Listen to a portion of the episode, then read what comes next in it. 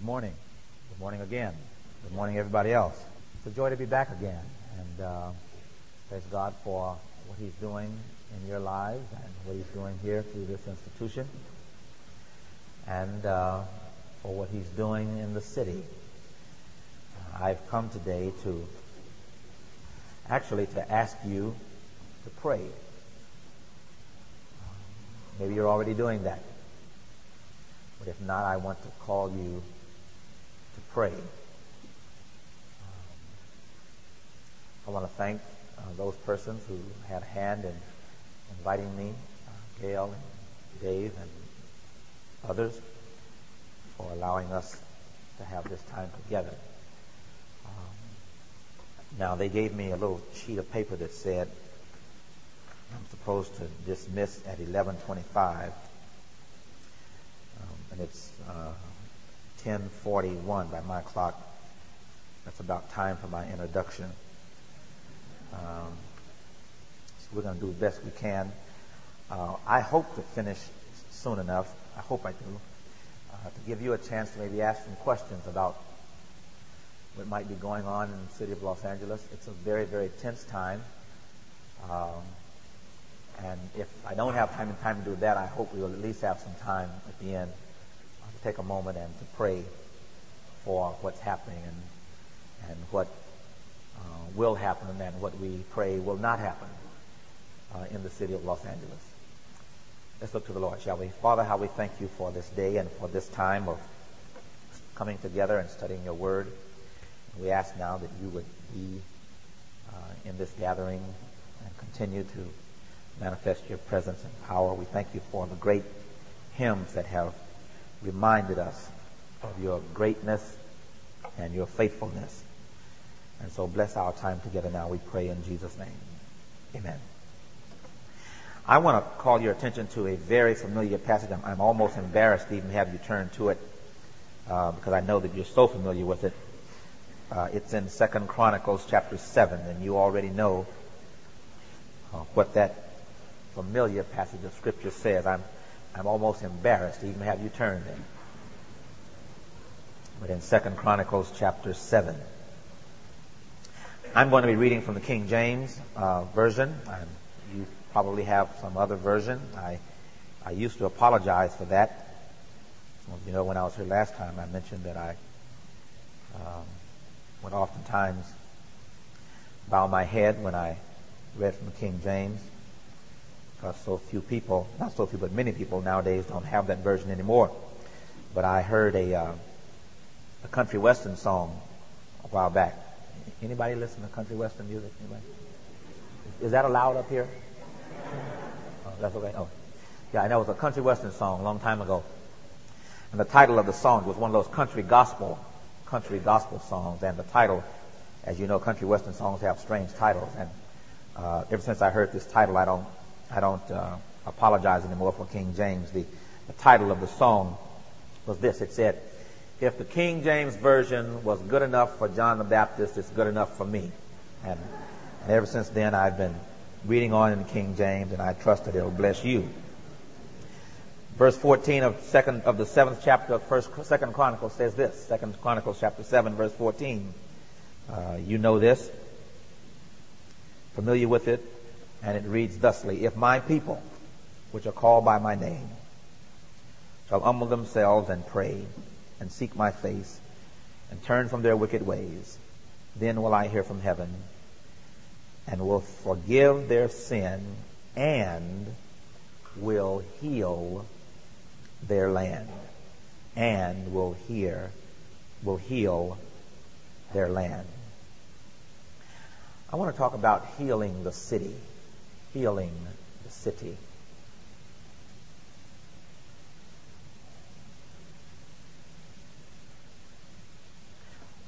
When one is sick, when one's body has been attacked by viruses, bacteria, one stands in need of healing. When one's body is broken, when a limb is broken. That limb, that part of the body, is in need of, of healing. There is a kind of formula for healing given by God in this passage. The very text implies that there is a need for healing. It implies that something is sick. It implies that something is broken. It implies that something needs to be mended, that something needs to be healed, that something needs to be restored, that something needs to be revitalized. It implies that there is a need for healing. The context of this chapter, this verse, is that the consecration, dedication, if you will, of the temple by Solomon. And in this long, rather long prayer, he, he sets up a series of hypothetical probabilities. He begins back in chapter 6 and, and he says, Lord, if this happens, then will you do this. If that happens, then will you do this. If, if this happens, then will you do that. And in chapter 7, God answers his series of hypothetical probabilities. And he responds, and, and God says, Now, if I do this, if I shut up the heavens that there be no rain, if I command of the locusts to devour the land, or if I send pestilence among the people. He says, if I do that, then God says, now, in response to me doing that, if my people will do something else, God says, then again, I will do something else. It's a, it's a kind of, of a dipleuric, two-sided covenant. God says, if this, then this. If my people will do something, then God says, then I will do something. And in this series of hypothetical probabilities, the stage is set for the possibility of healing. Several, several observations that we see as we look at this text. First of all, there is the implication again that the land needs healing. There's the implication, the observation is that the land needs healing. There, has been a connection between man and the land up to this point in history. For man himself was made out of the dust of the earth, was made of land, if you will, made of the dust. And then because of man's sin, the land was cursed. So there has been this relationship between man and the land. Man and land, man and land. And the text implies that, that because of this relationship between man and land, the land is in need of healing. And the land is in need of healing because man is in need of healing. The land needs healing. We, we live in a city that needs healing. Times are very tense in the city, even as we speak. Ironically, about a year ago, we did not know at this time, a year ago, that we were on the verge of one of the greatest social upheavals and social tragedies of, of, of, this whole city and the history of this country, actually. But it was all an indication that there was a sickness, a brokenness in the land. And the land needs healing. The systems of the land are broken because the inhabitants of the land are broken. The systems of the land are sick because the inhabitants of the land are sick. The judicial system is broken. The economic system is broken. The political system is broken and in need of healing. The land needs healing. But there is an interesting, interesting observation in this text, and that is this. That God does not rely upon the land to heal itself. God says that secondly, healing begins with the saints. First of all, the land is in need of healing, but secondly, that healing begins with the saints. He says this, if my people, if my people, the, the people who are called by my name, God, God says this, yes, yes, the land may be sick. Yes, the land may be weary. Yes, the land may be disturbed. May the land may be in destruction. The land may be involved in famine and pestilence. Yes, there may be there may be disaster all in the land. But God says the healing begins when my people do something. He never relies upon the world to heal itself. God says that the healing that is necessary in the land will begin when my people, my crowd, if, if, if God, God seems to say, if, if I can if I can just get my crowd together, if, if I can get my crowd, if I if I can get my folk, if I can get my my crew, if I if I can get my posse together, God says, I can handle the situation. If my crowd, my posse, my people, my family, my children, if I can get my crowd together, God says, I can handle the situation. And so he says, if my people, the people who bear my name, the people who, who go under the banner of my name, those who are called by my name, God says, if, if I can just get that crowd together, I can heal the land. You bear the mark of the name of Christ on your life. You are a part of His people who are called by His name. When God says, if my people, He's not, certainly not implying all the people in the world. He's speaking of those who are called by His name. He's speaking of a conglomerate, corporate people, and yet he's speaking of those who are called by his name, his people. Contrary to what many people think, this is not, this is not, this is not, certainly is no longer a Christian nation. This is not, this is not, and certainly it is no longer a Christian nation. It is a nation in which there are Christians. But I doubt if it can significantly be called a Christian nation. It is a land in which some of God's people reside, but it is not a Christian nation. It is a nation that is broken, a nation that is sick. And yet God says, in that nation, I have some people. And if I can get my people in that nation to do some things, God says, then I can move. If my people, my people, God, God, let, let me tell you how much God loves you. Let me, let, me, let me tell you how much God loves you and what God did when He saved you. God loves you so much, and when God saved you, He loved you so much that He sovereignly chose to, in a very real sense, put His name on the line in your life. You are His representative. You are His ambassadors. And there's a very real sense in which when you go out into the world, you go out representing Him. You go out under His banner. You, you bear His name. His name is on the line in you. He trusts you that enough, that much, to put his name on the line in you. And so he says, if my people who are called by my name would do something. My people among the peoples. My people in the land. My people in the nation. God says, if I can get my crowd together, then I can do something. If my people who are called by my name. Healing, watch this now. Healing begins with the saints. Here's the next thing. That healing begins with prayer. He says this, if my people called by my name will humble themselves and pray and seek my face, turn from their wicked ways, then will I hear from heaven, forgive their sin and heal their land. Prayer, prayer, prayer. It, it begins with a position of humility. If they will humble themselves, humble themselves which has an idea of changing one's position, changing one's attitude about oneself. It, it, it is, it is to, to take oneself down, to humble oneself, to, to, to change your attitude about yourself in relationship to God, to humble yourself, to come before God and bow down and humble yourself before Him.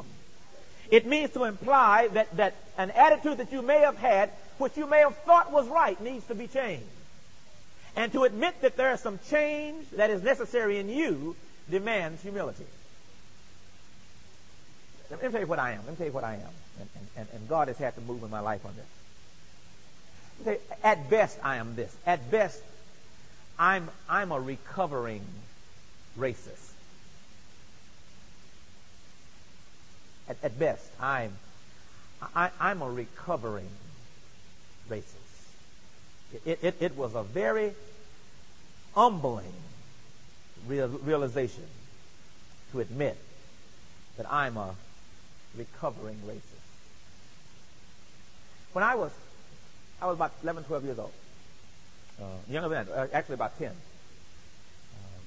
I was the only black student in an all-white music school taking piano lessons, piano and organ lessons.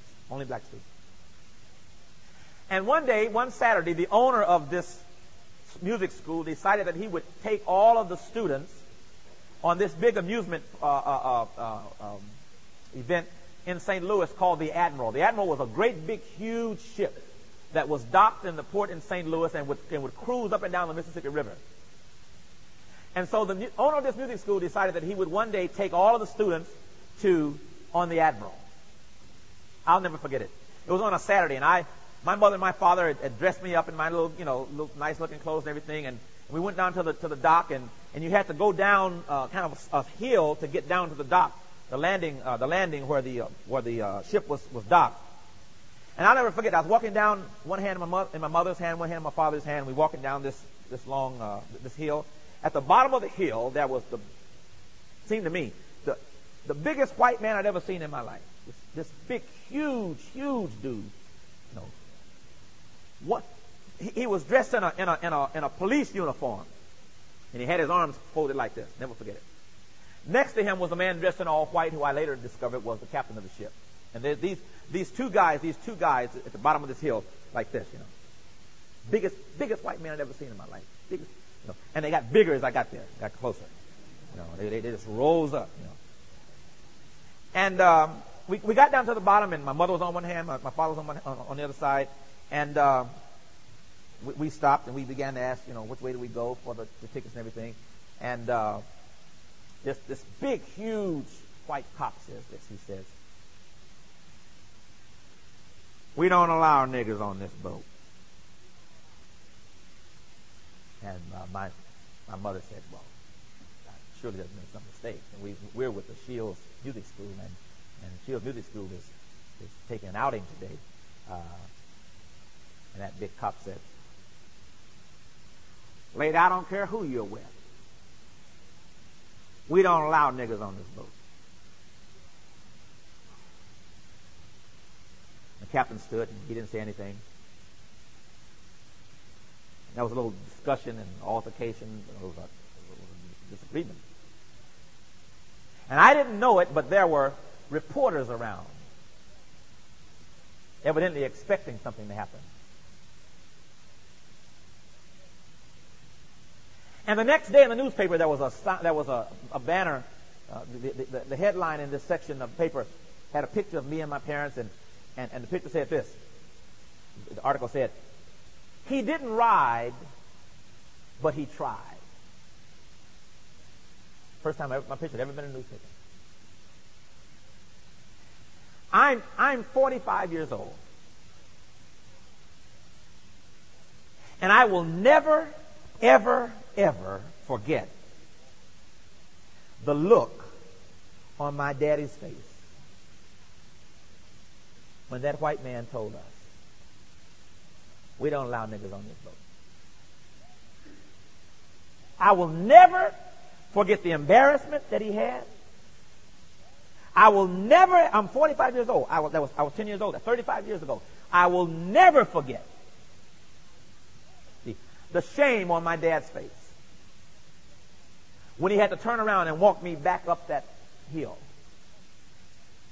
and take me home as I waved to my other little classmates in the music school.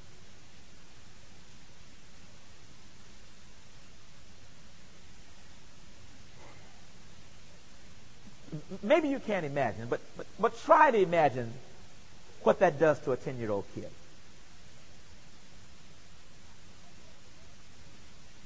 And I grew up with that. And that bitterness and hearing that man's voice ring in my ear for years. Now you listen to me. It was nothing but the power of God in my life that was able to heal that. See, that, that's, that's, that's what I want you to see. I want you to see, I want you to see that as deep as the hurts are, as, as deep as the sicknesses are, it has to be the power of God that brings healing. I'm a, I, I'm a recovering racist. I'm, God is still working out in my life His power. But I had to at least begin by acknowledging that I needed some healing. That, that, that image of that big white cop in my, in, my, in my mind, that image had never gone away. And it had caused me to look at people with skepticism and, and with raised eyebrows and to back off and to be defensive and to be protective. But I had to begin by acknowledging that there was a hurt that needed to be healed. And I can never acknowledge that I needed to be fixed and needed to be healed until I humbled myself. Racism is a sin. No matter what color it is. And it's a sin that needs to be healed. But the power of God can heal it. I'm a witness to that. No, no, nobody, I, I, didn't read that in the newspaper, didn't learn that in seminary. God taught me that. But it begins with that kind of humility that, that, there's, that there's something in me that needs to be healed and only God can do it. And so he says, humble yourself and, and pray. And seek his face. Seek, watch this now. Seek my face. God says, seek my face. He's already painted a picture of devastation and pestilence and drought and famine. And yet he says, in the midst of that, he says, if my people, if my people, if my posse, my crowd will seek my face. The, the, the word seek, seek has to do with the idea of, of determination and, and, and expectation. It, it's earnestly searching for something and expecting to find what you're searching for. God says this. In the midst of the sickness and the pestilence and the devastation, God says, if my people will, will seek my face through all that stuff,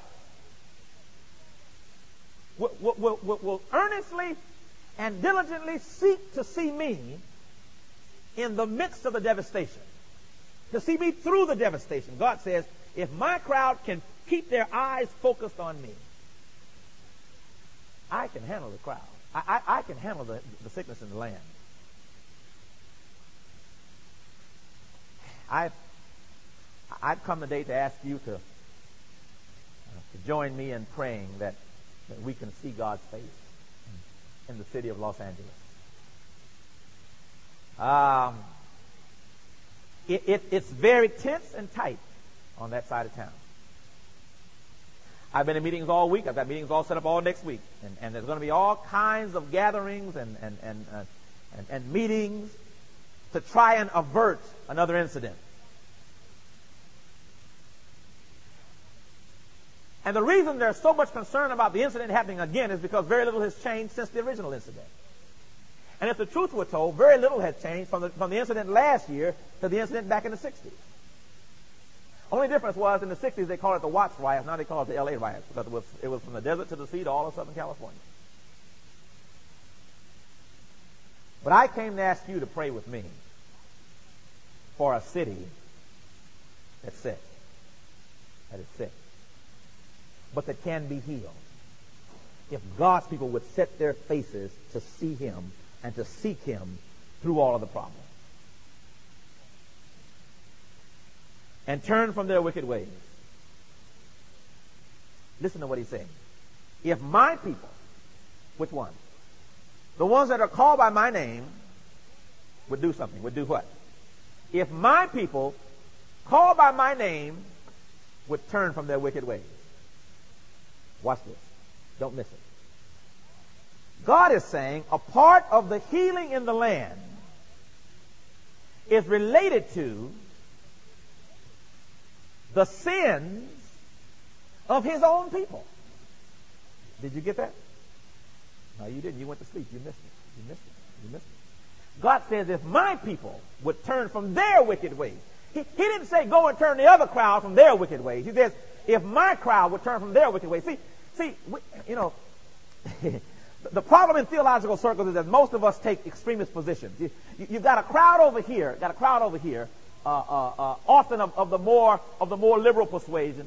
Over here, no, over left side, over here, over here, over here. A crowd over here uh, who who who will who will oftentimes denounce denounce corporate sin, or rather denounce corporate sin with little attention to individual sin. See? But then you got another crowd on the other extreme who, who will constantly talk about individual sin and overlook or downplay corporate sin. When the two are inextricably woven together. The nature of a nation is by definition the conglomerate nation of the peoples in the nation the conglomerate nature of, of the people in the nation. So when God talks about healing and turning from wicked ways, he says this, even my crowd, has some turning to do. My crowd needs some healing. If, if, if my crowd would turn from this, he never says anything in this passage about the world stopping sinning. He, he does not call in this passage for, for, for the, the unredeemed to be righteous. He never says that in this passage. He never expects the ungodly to act godly. But he implies if the godly would be godly, their godliness can affect the ungodliness of the ungodly. And so he says, if my crowd would turn from their wicked ways, what, what is there that needs healing in your life? How, how easy, how easy is it, for, is it for you to acknowledge that we live in a society, in a generation, in a system that is significantly racist? It is racist. It's biased. All kinds of explanations for that. But at some point, it needs to be acknowledged that that because of because of, of the pervasion of individual racism, that individual racism is manifest even on a corporate level. Because of individual injustice, there is corporate injustice. Because of individual unrighteousness, there is corporate unrighteousness. Because of individual sin, there is national sin. And yet God calls his people to be the one to do the turning. And so he says, turn from your wicked ways. God says, then I'll forgive their sin. And I'll heal the land. Here's the last thing. God can heal the land. Praise the Lord. God can heal the land. But that healing is dependent upon a response and an action on the part of his people on the part of me, on the part of you. God can heal it. God can fix it. Please believe me, the city of Los Angeles could go up just like that again. It could. There are all kinds of gatherings and dialogues and meetings and, and, and, and, and, and exchanges and preventative measures going on in the city even as I speak. There's a meeting right now uh, at, at, a group, two groups that are meeting in, in Los Angeles right now to try to avert another uprising. Because everybody knows it could happen again. But I believe that if the saints of God, if the church of Jesus Christ would cover this city with prayer, I believe if the churches of God, if the people of God would cover this city with prayer, I believe there is enough power in prayer to heal the land. Because I believe that the ultimate answer is always in Jesus Christ. Now let me just tell you a secret. If you're not convinced that Christ is the answer, you might need to go out and sell insurance or something. See? You might need to go, get another, go into another, another kind of profession, another kind of job. But, but, but if you're going to be effective for the kingdom, you have to go out there with the commitment and the conviction that the ultimate answer is in Jesus Christ. That's not the only answer, but, but the ultimate answer is in Jesus Christ. Because it is through the righteousness that's brought, that's brought by Jesus Christ that the systems will be changed. And only through that. It's not just enough to get Rodney King saved. But the system needs to be dealt with. And God says the land, the system can be dealt with through the prayers and actions of his people. And so I came up here to ask you to pray. Pray for a community in which I minister. That was in darkness for four days following the riots last year. There, there was no electricity. I came to ask you to pray for the people who, who were in line and who may have to be in lines again, who were in line because they had no food. For that little lady, that little lady who came to our church on a Tuesday who said she had not had milk for her baby since the following, the previous Thursday, day after the riot.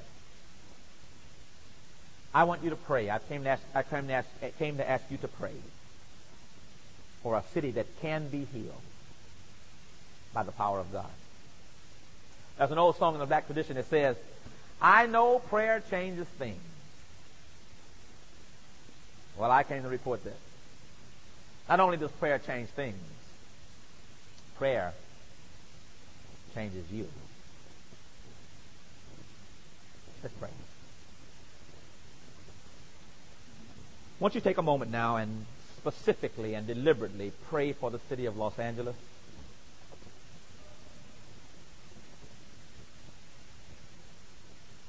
Pray for a protective covering over that city. Pray for peace in the city. Pray that God would move in the city and that He would heal, that He would forgive,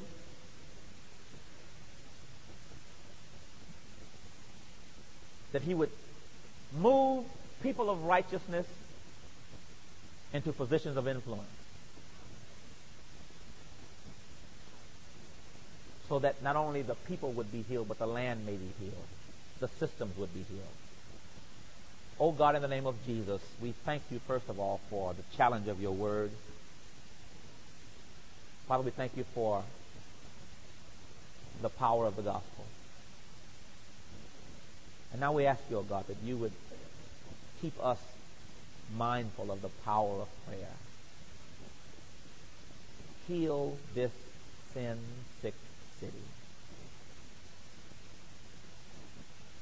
Individually, corporately. Save some today. Do that in Jesus' name. Amen. I've got about nine minutes. Nine minutes. Anybody? Anybody have any questions about some things that may be happening in the city? Um, anybody? I'd like you to pray, give you, give you another thing to pray for. Um, uh, during the riots last year, I met a young man who um, was a gang leader in the. Matter of fact, I met him before, but our coming together really culminated at, at the uh, during the riots. Uh, he was a leader of a um, of several sets of Bloods, Bloods gangs. You know, you know Bloods and Crips. Um, he controlled about 500 about 500 uh, gang members, different sets. Set means church, okay? different groups. Uh, and he called me yesterday and said to me that he wants to know about Christ. So I would ask you to pray for me as uh, he and I are going to get together next week and, uh, and, and share. Um, but, but he called me yesterday and said that that God has gotten his attention. He was just written up in GQ magazine a few months ago. Um, as a matter of fact, there's some talk about making a movie about his life. But uh, he was a gang banger to no end. He killed people. You name it, he's done it. But he said yesterday, he said God has gotten his attention. So I wanted to ask you to uh, to pray. Uh, I'll be meeting with meeting with him. I think it's Tuesday or Wednesday of next week. That God will just give me discernment and wisdom.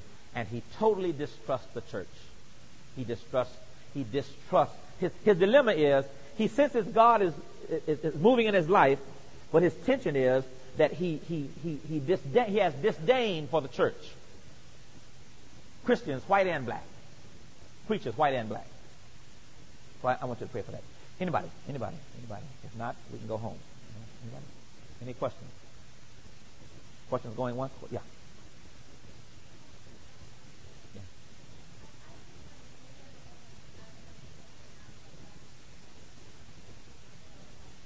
Okay.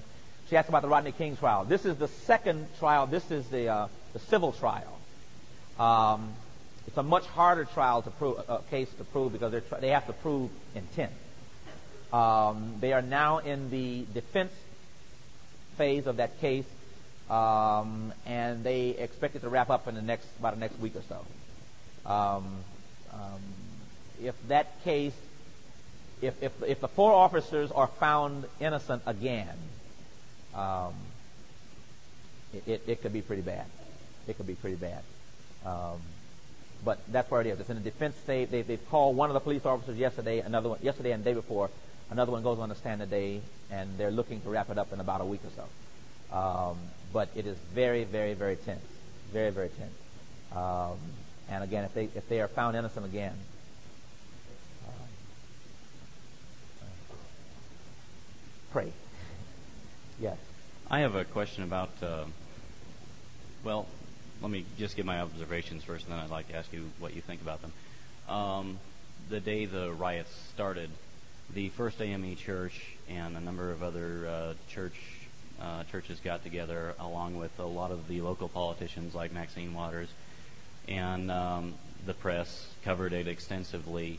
And it seemed like the words that were spoken, not only by the politicians but also by the church leaders, um, were not meant to heal. They weren't, you know, all right, we don't think this is right, but you know, but let's, you know, let's trust the system or anything else. It seemed that they were, to me at least, they were in to incite exactly what happened. I do not see how anybody who thoughtfully considered the trial and realized the bias that the press put on it and all the emotions that are stirred up, and um, how anyone could thoughtfully think about those things and see the the mood of the the people in the city of Los Angeles and and responsibly go out and say the things that they did because they were it seemed to me that, that the only thing that they were calling for was a, a just a social upheaval instead of you know, they were saying, well, let's stay calm, but but we're going to get what's ours. And I think that that was totally unchristian. I think that goes against everything that the, the gospel teaches. Okay. And I'd like to ask you okay. what you think about that. Okay. Can somebody turn the lights up? Is that okay? Is, that unholy? I feel like I'm coming into the holy of holies in here, man. Got, got these lights down. Um, a couple of things. Number one, um, number one, whatever report you saw, I did not see. So I, it's kind of unfair for me to comment on that because I don't know what was said or the context. That's number one. Number two, we did uh, did several projects with First AME Church during that particular time. Um, um, in terms of the inflammatory inflammatory remarks, I did not hear them, so I really can't say that. Uh, I would be I, I, would I would be very very uh, surprised um, um that that uh, Dr. Murray, for example, who's the pastor of that church, uh, that if he said things that were inflammatory. See see see you, you, you, you made a statement that is very crucial to understanding my response to that. You said, you implied something about not, why didn't they trust the system? Or they should have implied something about trusting the system. Okay, you, you use that term. Okay. How could they trust the system that just jacked them up? You, you got to try to look at the other side. See, the hardest problem that we have in this situation is looking at the other person's side. To, to, to trust a system that has just, the community felt raped, the community felt violated, the community felt cheated, the community felt wrong. So, to, to, to, to take the position that they should have necess- that, that their posture should have been, well, we'll trust the system, you know, is, is not quite realistic in the context of, of, of, of a scenario where the system had just raped them. That's the first thing. In terms of the statements that were made that were inflammatory, I really can't comment because I, I, just did not hear them. I, I would be surprised if, uh, especially Dr. Murray, who would say that, that, he would say that. But, but that they would be hurt, that I understand. That they would be upset, I understand. Uh, I was upset. I was hurt. I was mad. I was very ticked off. Very ticked off. Uh, so, so I can't comment on that direct state, that, that, those direct statements because I did not hear them. I do know that everybody that I talked to who was in that crowd, I was with Maxine for a while. I was with Dr. Dr. Murray. And every place that we went together, and we went many places together, we went talking about calm, you know, keeping calm, keeping cool, that kind of thing. So I don't know how the media did it. I don't know what kind of sound bites, sound bites they got. You got to understand that also. The media, uh, the media are masters at manipulation. And they'll do a three-hour interview and snatch out one phrase to make it appear one way, which may not necessarily have anything to do with the way it was in fact meant to be. So I really can't comment because I didn't hear that. I do know that I was with Maxine during that time. I was with Diane Waters during that time. I was with Dr. Murray, uh, both in the streets and in and out of the various uh, uh, uh communities. And uh, they did not have that posture when I, when I was with them. Uh, they did, just did not have it. Did not have it. no, no, I'm sorry. Here and here.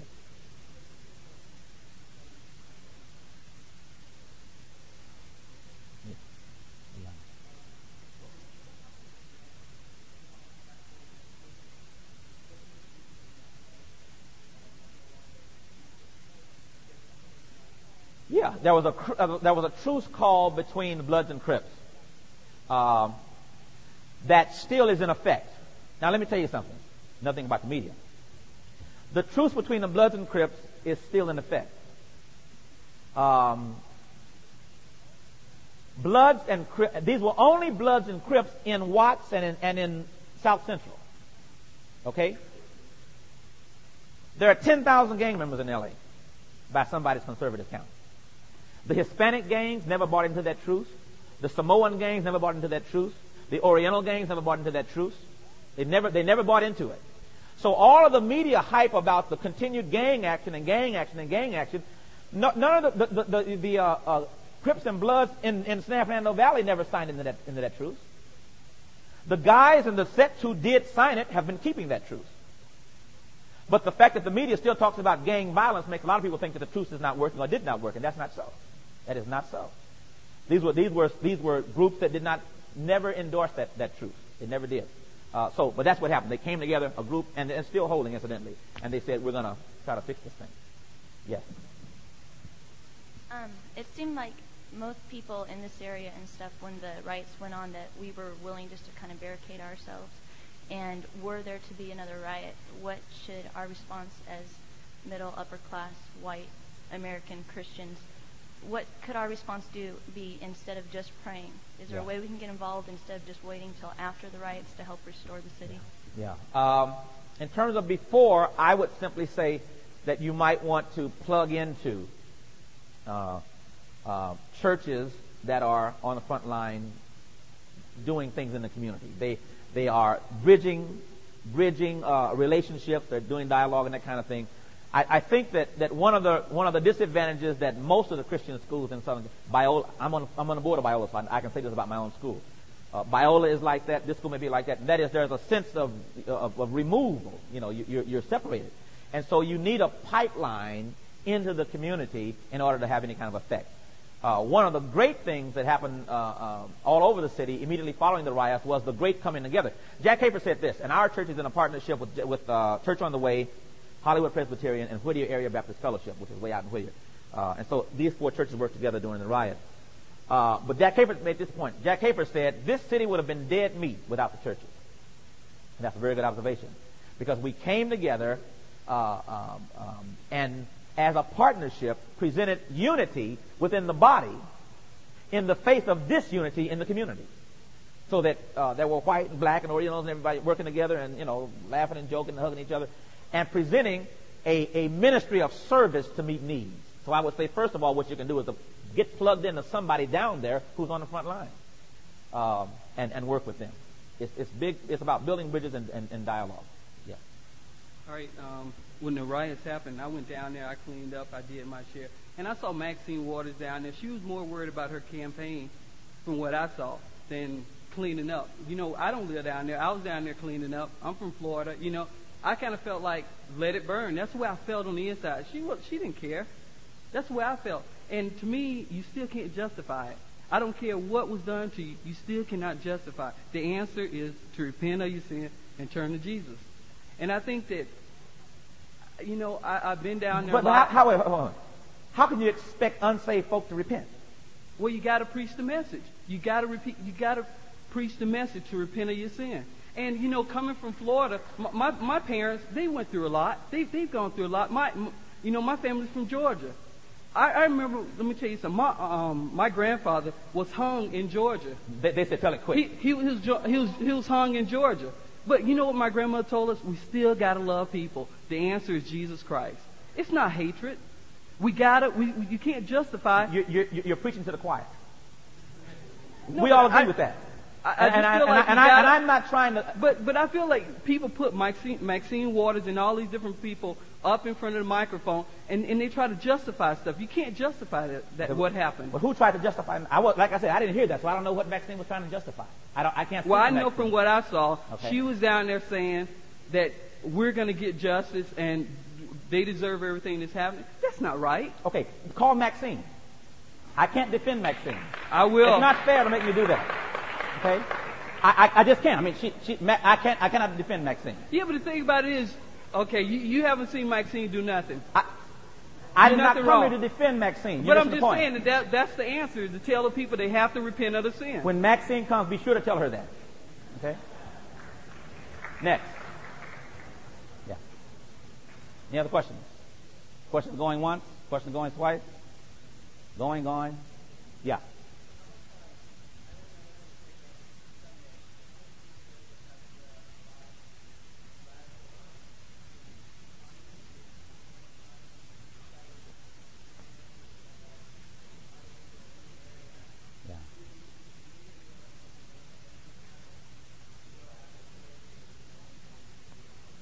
Okay, okay. He asked about the um, rumors about communist infiltration. Okay. Um, our church is in the heart of the ghetto. Um, I have ex-gang members in our church, and uh, I have people who deal with gang members every day. I have never heard that. It sounds like propaganda to me. I've, I've never heard that. My church is on, is on the crossroads of three gang churches, and I've never heard that, nor have I ever seen that. If it's true, it's, it's very well, must be really underground, because I've never heard it. I've never heard that at all. Uh, yeah. One, I want to say thank you for the work that you're doing down there in the inner city. Um, two, what is the the view of the church by the people in South Central, of your church and other churches, of you wanting to come alongside? Are they appreciating that? Do they, they not want your help? Yeah. Um, how can we pray in that way? Um, some some were very hesitant, very hesitant until they saw us out there. Um, the, the the black church, uh, in a real in, in a sense, kind of like the white church, uh, had has had a history of being inward in its focus. You know, and whoever's in, and whoever comes behind the stained glass walls, you know, th- th- that's our people, that's our thing, with with little or no interest in the people in, in the community outside. So there was that significant skepticism. Um, I would say that I see that breaking down a lot. I also, and I see it breaking down because I see several churches on the front line who are trying to change that. Uh, like, like the guy told me yesterday, he said, "Man, I don't trust black preachers. I don't trust white. I don't. I don't. I don't trust Christianity at all. I just know God's doing something in my life." So I, guess what I'm saying is that I think that it's again the power of God that can overcome that, and even we, in a sense, have to kind of repent from our, from our own negligence in the past. The church has kind of been inbred and that kind of thing. Anybody else? Anybody else? I'll be down here for a few minutes if you want to. Thank you for having me. God bless you.